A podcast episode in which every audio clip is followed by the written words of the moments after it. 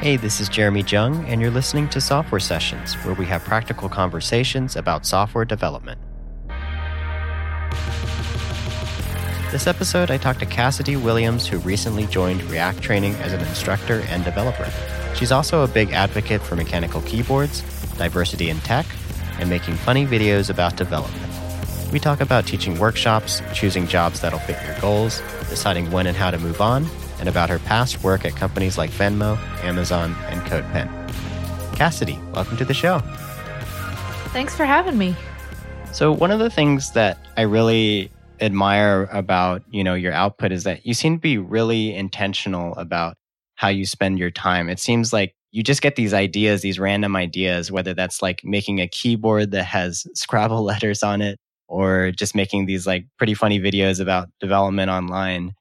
And so how do you kind of get that focus? How do you pick something out and make sure you follow through and get it done? I appreciate that you think it looks like focus instead of just like, why is she taking on so much? Because if you talk to anyone close to me, they would be just like, you need to pick something and stick with it and not just jump around so much.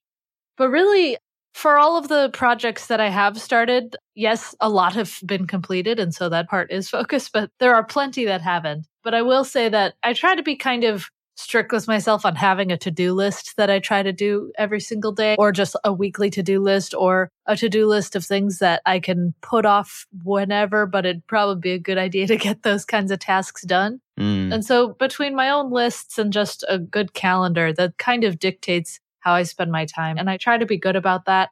The whole self-discipline is pretty difficult, especially when, I like video games and stuff. And so I definitely have to find a balance there. But I'd say for the different projects and everything, I feel like a lot of them I've been just excited enough about where I'm just like, I'm going to follow through with this, even if it takes way too long, or even if it is just a really slow project that I have to work on for a little bit, then take a break, then work on for a little bit, then take a break. And there are definitely some projects where I did start it way back in like March of this year, and I'm still waiting for it to be finished because I'm blocked by some things, but I'm hoping certain other things go through. And for example, that Scrabble keyboard you mentioned, that one, I was super excited about it, but man, I was delayed for a really long time on that project just because I had to get a license from Hasbro to be able to actually produce it. And so I always try to have something on the back burner. I really like just being able to build things, whether they be physical things or products or just coding on silly CSS art or making a silly video or something.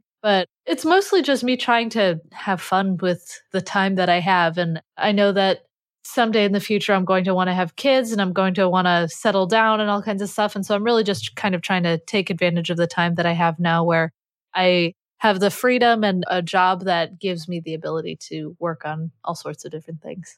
Yeah. So it seems like writing things down, I guess, is really important because that kind of makes you keep track of things that, like you said, the Scrabble keyboard, it took you a long time because you had to get rights. So that would be something that you really track. I don't know if that's on paper, if that's on like some kind of application, but rather than just kind of thinking of ideas and going like, oh yeah, I'll get to that eventually and just sort of forgetting about it. Right. If I have it written down, and believe me, I write all my notes down in Bear, and it's a really nice markdown editor, and people write down their notes all over the place. I also have a little Field Notes physical notebook next to me at all times.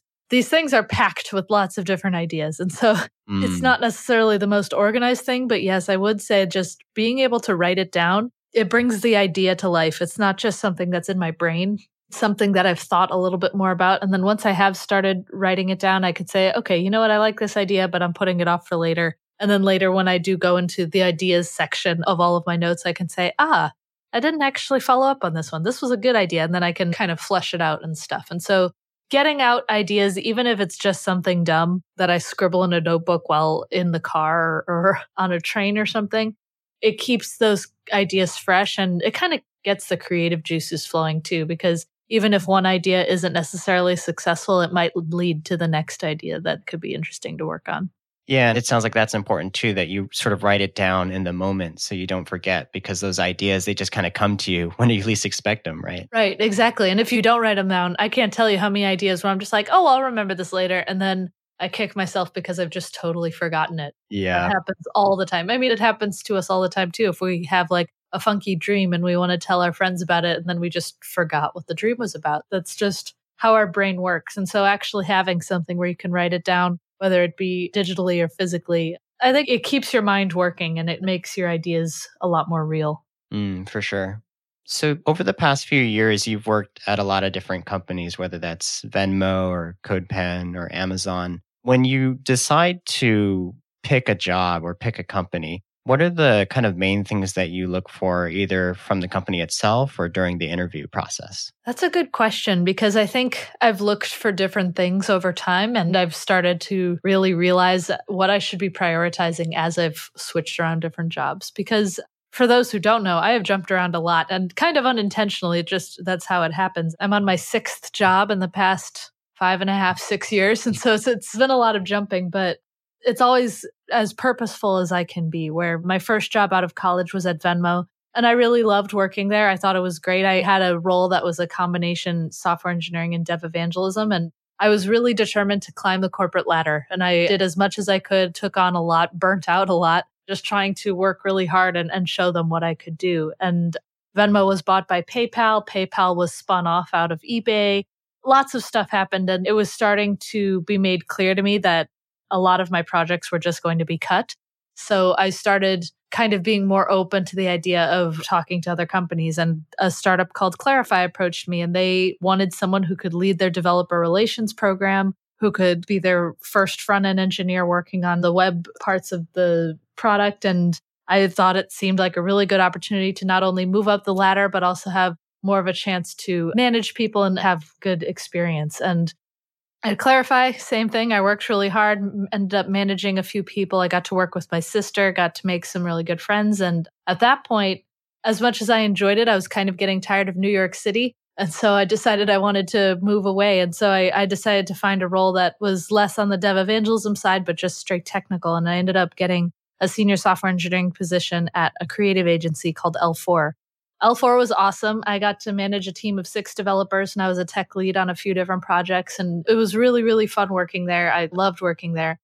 But similarly to Venmo, it was bought. And as much as I liked L4, a lot of things were changing. And it was starting to be made more and more clear to me that it was not becoming the company I wanted to work at. I really loved the work-life balance aspect of it and the encouragement of creativity and messing around with things. It was at L4 that I started getting really into mechanical keyboards and laser cutting and just making things. And I wanted to do more of that. But unfortunately, the parent company that purchased L4, they were not as excited about that idea. And so I ended up looking for a new role. And my sister happened to be working at Amazon at the time. And so was my husband. And I ended up joining Amazon along with them. And it was not a great idea.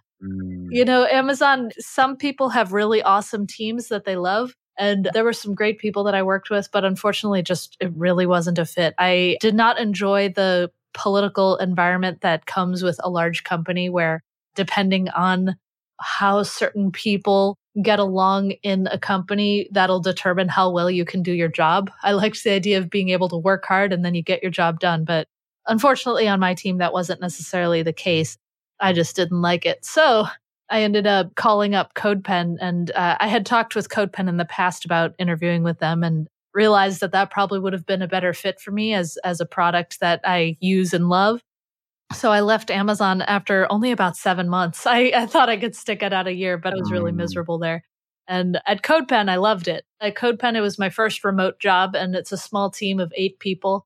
And I got to wear a bunch of different hats. I got to lead the conversion of the site from Ruby on Rails to React in a lot of aspects of the site and work on some really interesting things. And I really enjoyed it. I really get along with the team. And to this day, I still talk with them a lot. And after I hit my year at CodePen, I was realizing that I was missing a lot of the developer engagement and interaction that I had had back when I was a dev evangelist and back when I was working a lot more individually with developers. And I had started talking to my now current boss, Ryan Florence, and he and his business partner, Michael Jackson, they've written so much amazing software. They wrote Handlebars and Unpackage and React Router and Reach UI and so many cool things and a lot of stuff that ended up being core to React itself. And I had met Michael at a conference and I had talked to Ryan just on Twitter a bunch. And they had asked if I might want to contract with them to start teaching React a little bit. And as I talked with them more and more, it just seemed like it'd be an amazing fit to just join them full time. And that's how it ended up happening. And so Now I'm at React Training full-time and I teach, and it's awesome. I really love being able to work with developers and see that aha moment when they understand something for the first time. And it's really, really fun. I go on 2 trips a month, and those trips can be to individual companies or to cities, whether they're private workshops or public workshops, or I'll do remote workshops, or I'll work on new curriculum or open source. And it's a really great role because I'm able to, first of all, interact with developers a bunch, which I love. I'm able to still code, which is important to me and I enjoy, but also it kind of gives me the freedom to work on side projects and to do all of the silly things that I do, whether it be making a video for Twitter or work on keyboards or experiment with new technologies and stuff. And I think when I look for a new role now, it'll be hard to pull me away because it'll have to be something where I have the freedom to work where I want, which I love being able to do that, but also to have the freedom to work on things outside of work and not have it be owned by the large company that I'm working with. Or I just love being able to interact with people, to speak at conferences, and to also just work on my own thing on the side too, and kind of just live my life where my job is not my life. It's just a part of my life. And I think that that work-life balance is something that I didn't necessarily know I wanted until I found it. And it's awesome. It sounds like kind of you're bringing together a lot of things that you previously did, right? You used to work for Venmo as a developer evangelist, and you really liked that sort of interaction with developers, being able to talk to them, being able to help them and meet with them, that sort of thing. Right. But you also wanted to still be able to work on projects of your own in terms of building software. And it sounds like this role is kind of the best of both worlds. You don't get burned out on just flying around the country and doing conference talks, but instead it's sort of a mix of, doing the work and doing talks. Right. It's a really nice balance. And it really was just kind of, as I've switched around roles, it's been to find something that might fit me a little bit better. And it's been a learning experience every single time. And who knows, maybe this new role will be a learning experience for me someday too. But I think people, as they go into a different job, they should treat it as a learning experience, whether it be because they want to stay at this job for 10 years or for 1 year or 6 months, because no matter what, it's something that will be on your resume. It's something that will be a part of your career. And as long as you get something out of it that can help you later in life, I think that's what's really the most important part. So I want to step back a little bit and go back to your time at Amazon. And I'm kind of wondering, during the interview process or during your first few days at work, were there things that you noticed or signs, I guess, that this might not have been a good fit? I knew probably within a week that I shouldn't have joined Amazon. And I hate to say it because it sounds like such a negative thing. During the interview, I was very excited. And if I'm being honest, I was really enticed by the cool job title and the money. Large companies, they can pay you a lot and they can give you some nice job titles. My job title there was head of developer voice programs. And I was coming in at a level 6 and I was doing all of these cool things. And I was just like, oh, this will be great for my career going up the ladder. But when I finally joined the company, I realized a few different things. But the main thing was I couldn't deal with the politics. The whole politics of the organization, I knew immediately just how certain people treated each other. And again, I'm not saying this happens at all of Amazon. I really want to stress that. It was really just for sure my organization. The way certain people treated each other and how they would say, okay, well, don't talk to this person because that person doesn't like that person. And so if you talk to them, then we might not get this part of the product shipped. Just things like that. I thought that was so silly. And it bugged me that that kind of conversation was a driving force behind actual work happening. And there were aspects of the job that I did like. It was a neat role where I got to work with my sister a bit. I did get to interact with external developers and I got to experiment on new features that they wanted to bring to the Alexa SDK. And there were definitely some really cool aspects. But because of that whole politics discussion, everything, that really kind of tainted my view of a lot of what was going on behind the hood. And I unfortunately saw a lot of people who they were being treated unfairly because of these kinds of politics decisions, or because one person didn't like another person, or because of some sort of bias that a certain person might have had. And so that's as politically correct as I can really talk about it. But it was not an ideal fit for me for a lot of reasons, but it was grand majority that for sure. Yeah, and I think that's really tricky because I think in a lot of cases, you'll have an interview with a company and during the interview, it seems like they have everything together and things are great.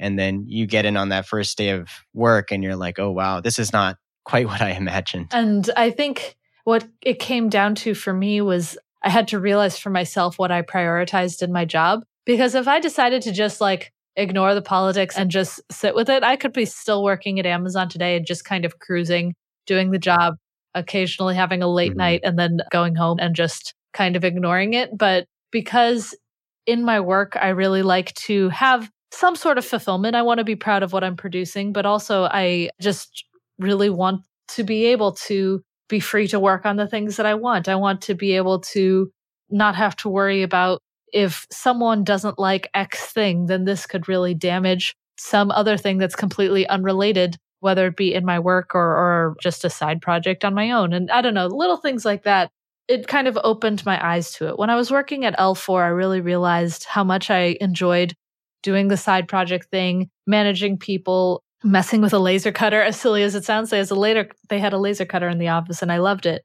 Then when I went to Amazon, even though they had all of these things, it was kind of expected, no, you don't do that. You work on this team and this is all you do. And I would get messages super late at night at like 1 or 2 in the morning saying, hey, you need to reply to this email so that way the director knows that you exist. Oh, wow. And that sort of thing. And it didn't foster that kind of work-life balance. And some companies are like this, not just Amazon. Several companies are like this where if you have a side project, then they own that side project. Or for example, if I wanted to go into game development, if I wanted to work with someone on a game, then it has to be an Amazon employee that works with me on said game. There are just things like that where to someone who doesn't do a lot of side projects or someone who doesn't care about the making of silly things outside of work or someone who just wants to go into work, go home, and that's it. Some people thrive in that environment. I have a lot of good friends who do, and it would be a great role for them. But for myself, it wasn't a good fit.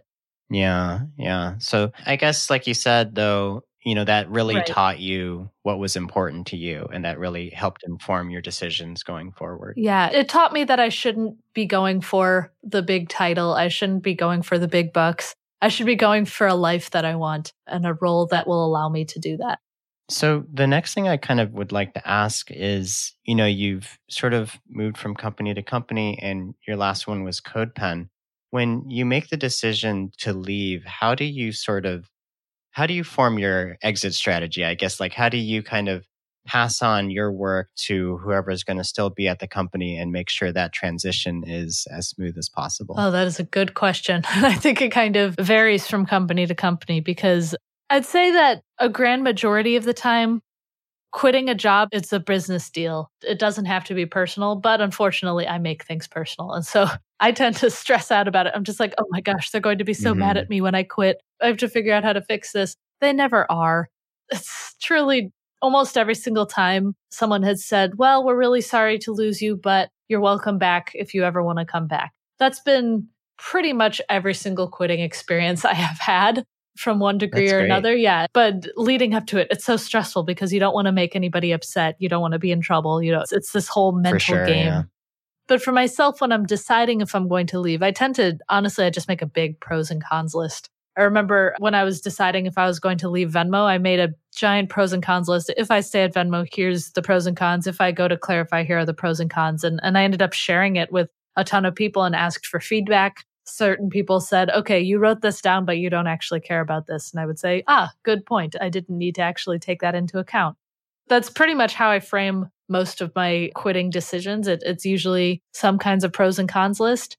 And sometimes they're a lot more detailed if it's really a tough decision. And sometimes if I'm just like, nope, I want out, like I was with Amazon, it's more about saying, okay, pros, I get to leave. Great. Okay. And at that point, I just have to figure out how I'm going to word the quitting email. And depending on the company, sometimes I've just gone and found my manager in person. I've said, hey, I want to talk to you. Here's the deal. I'm going to be leaving. And then sometimes with a couple of the jobs I've had, I've just sent a really nice professional email and sent it to my manager. And then that was that. And so it definitely depends on the company, but that's my general process for doing so.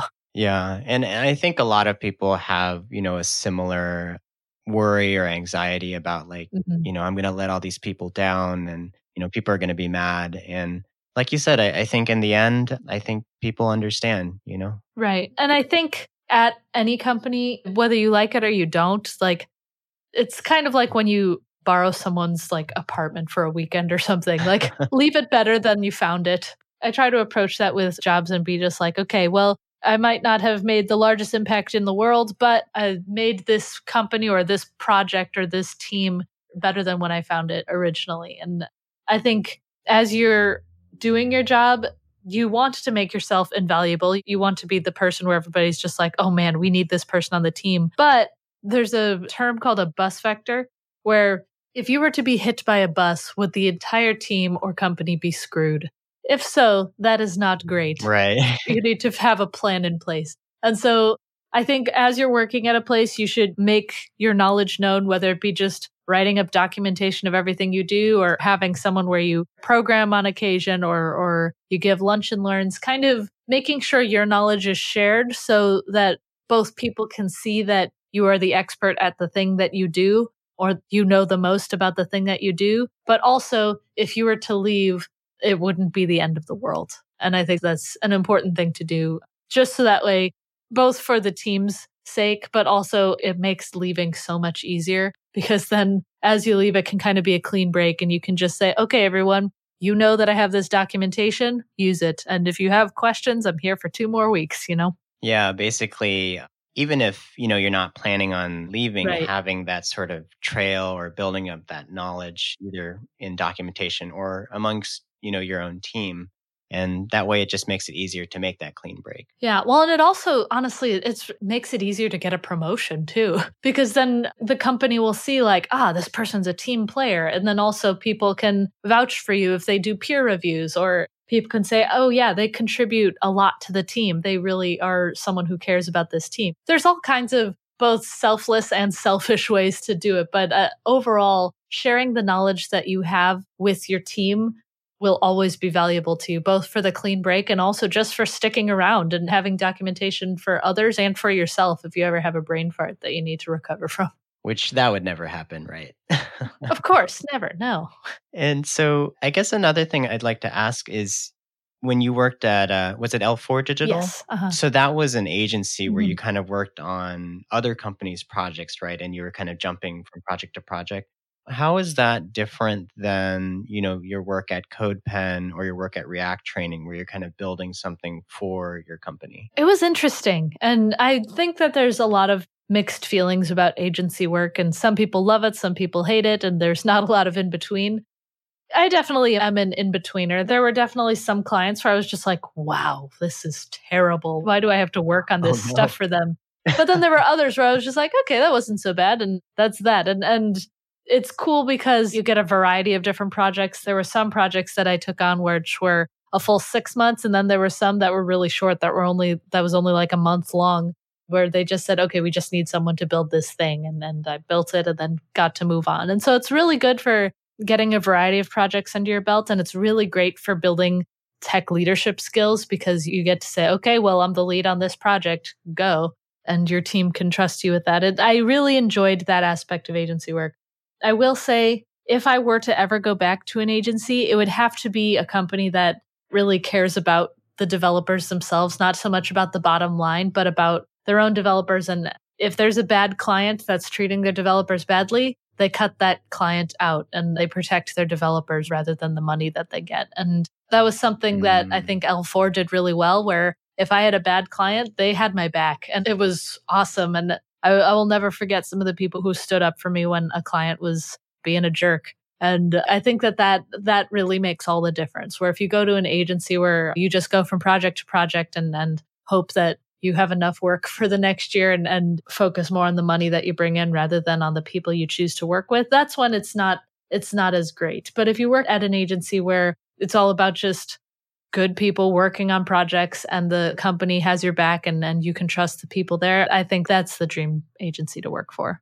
Yeah, that's great. Because I mean, the impression I get is when you join another company's project, in a way that company becomes a part of your team, right? And if they're not a very good team or not a very positive team, then that really just ruins the experience for you. And it makes a lot of sense that you would want to make sure that if that becomes a problem, your company has your back. Yeah, because you want to maintain your good company culture. You don't want a bad egg to come in and then just, well, it was good while it lasted. You do want to keep that solid company culture going. And I think that there are a lot of agencies out there that do it well. And I've heard stories of agencies that don't. But I think that's something that you can tell right away in an interview just by asking those kinds of questions.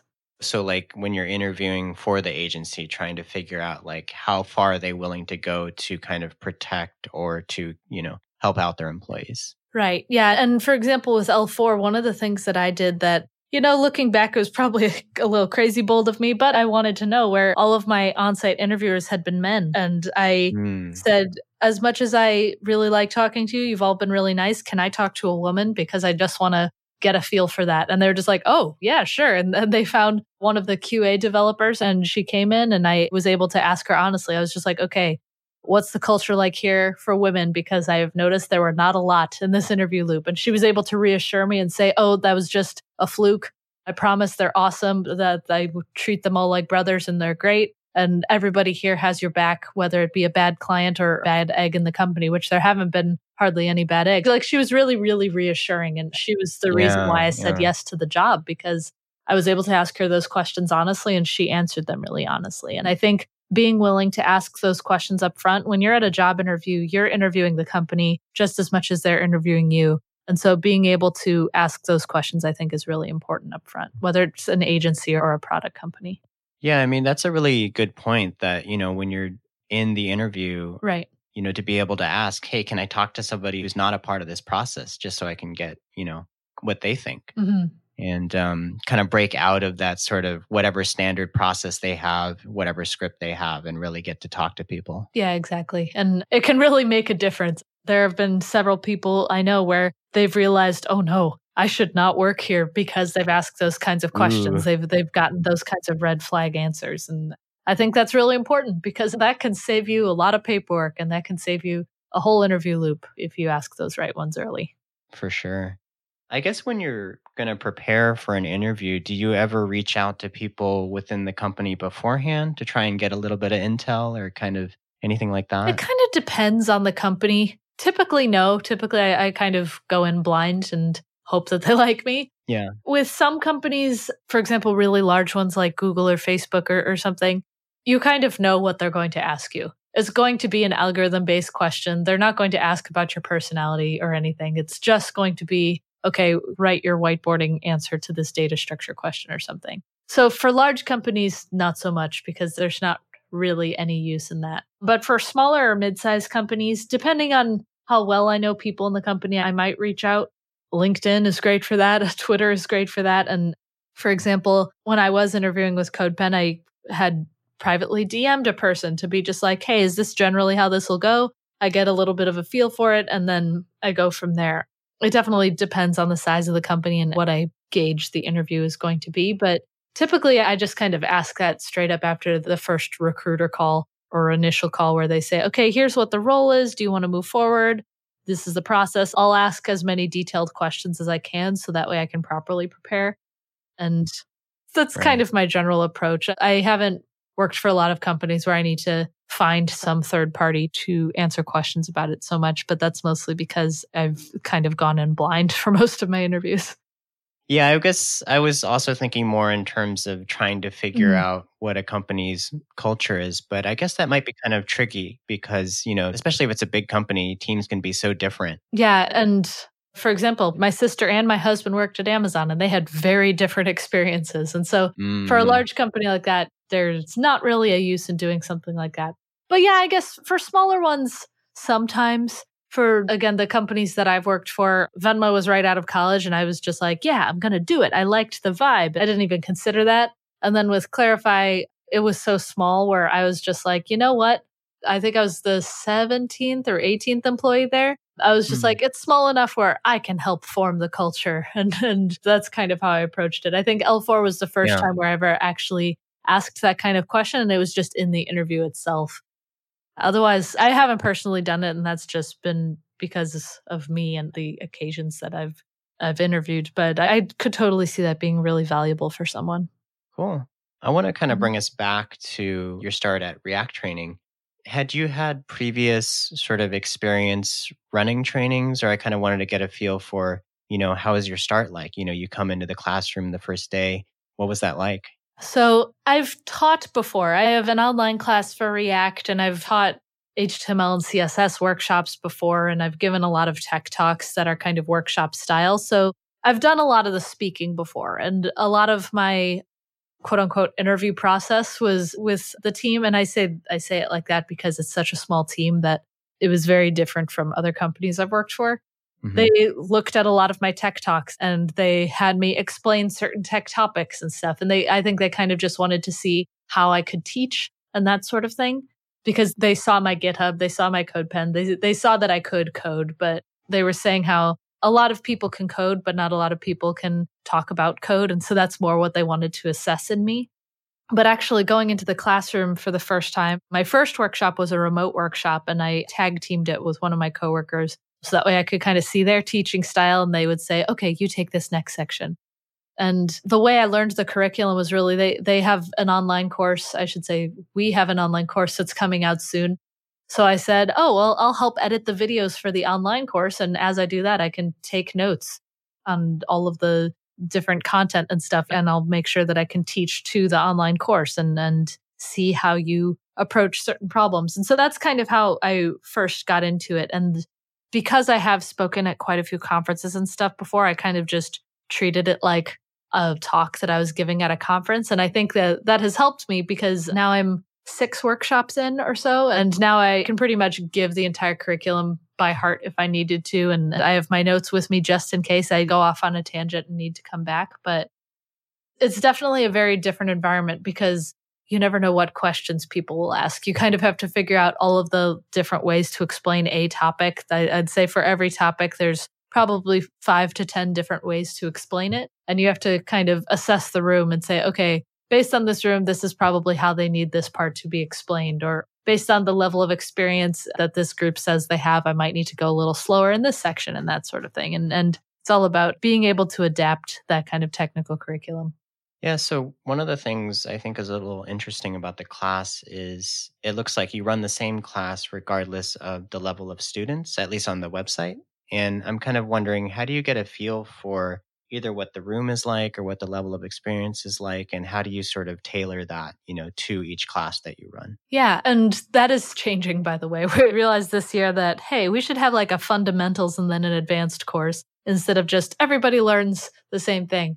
But there are definitely some sections that are easier to grasp and some sections that are related to more non-React-based web development, where if they've used a lot of Backbone or jQuery, this part will make a lot more sense to them. Meanwhile, this part will blow their minds.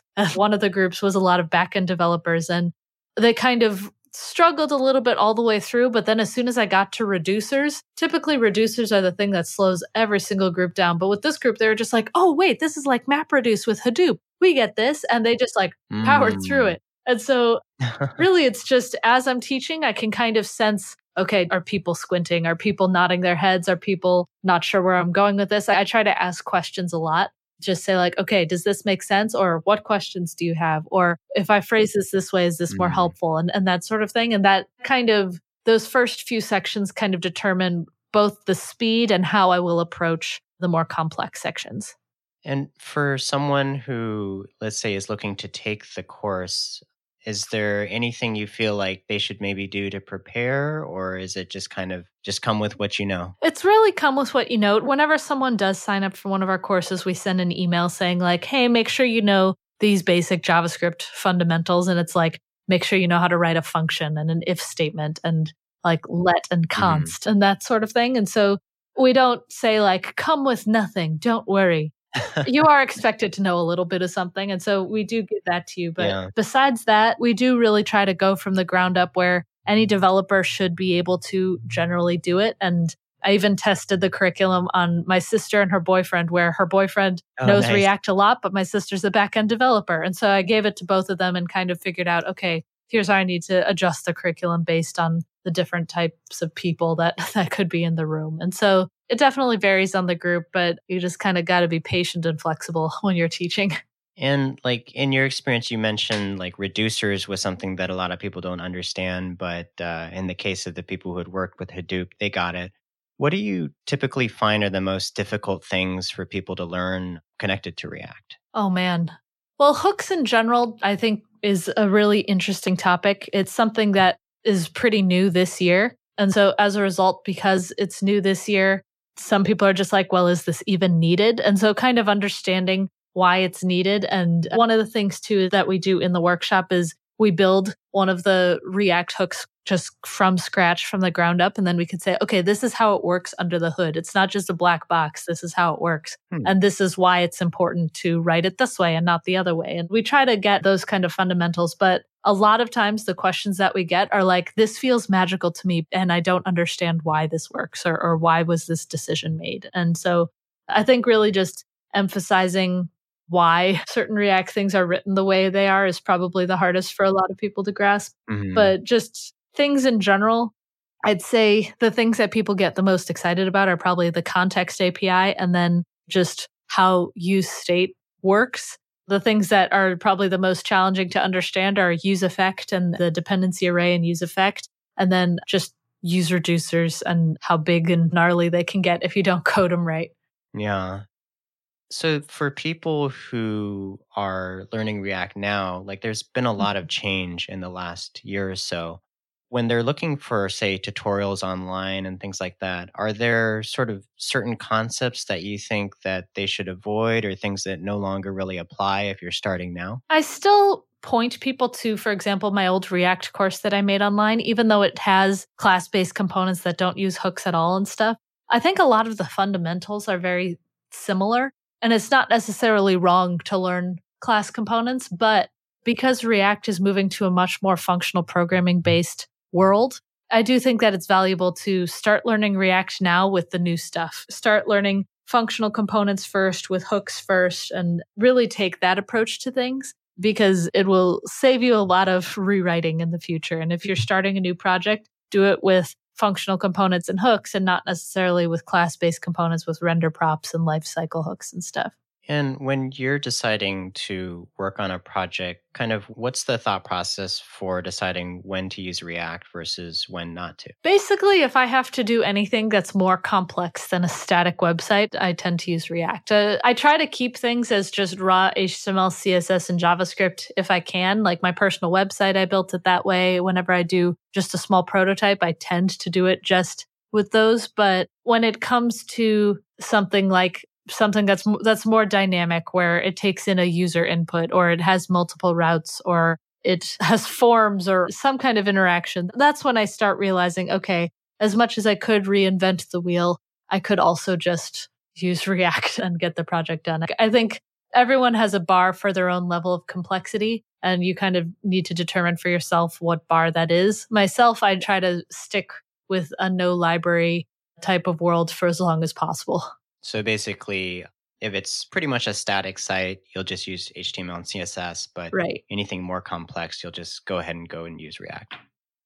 So for people who are interested in either giving conference talks or in teaching a workshop, like, is there any advice that you could give to them in terms of either preparation or in terms of just learning how to do it, that sort of thing? Yeah, I would start with meetups. So many cities just around the country and the world have meetups every single week, multiple times a week, just constantly. I think in my inbox, I probably have 5 meetup invitations just for this week alone. That varies on the city, of course, but I would say just apply to speak at meetups and practice your talks there. And once you've got something solid that you're proud of, start shopping that around to different conferences. And conferences put out calls for papers all the time. And there's, for example, one Twitter handle that I like to follow is Callback Women, where it's just all it does is tweet out different calls for papers for conferences to accept talk submissions. And there are some conferences, for example, Cascadia.js, that happened this past weekend, and they're already starting to prep for next year.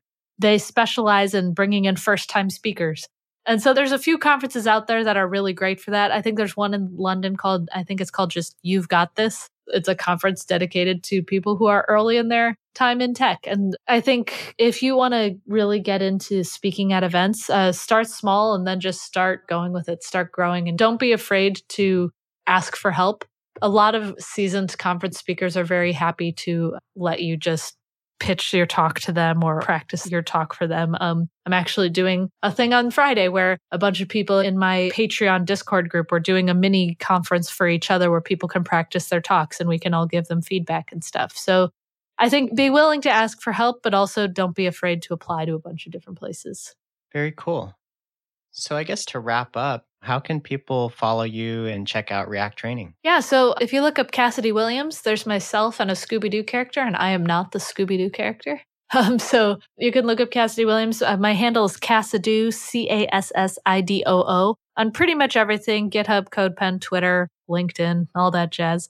And then React Training is just reacttraining.com, and then their Twitter handle is React Training, and their LinkedIn is React Training. So kind of stick to the brand, and you can follow me, you can follow them, and we will be putting out online courses soon. So if you aren't able to make it to an in-person workshop, more online things are coming.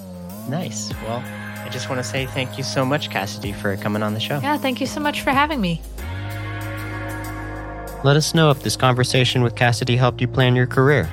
You can reach out to Cassidy at Cassidoo on Twitter, and I'm at Jertype. Music for the show is from Crystal Cola's late night TV album. We'll see you next time.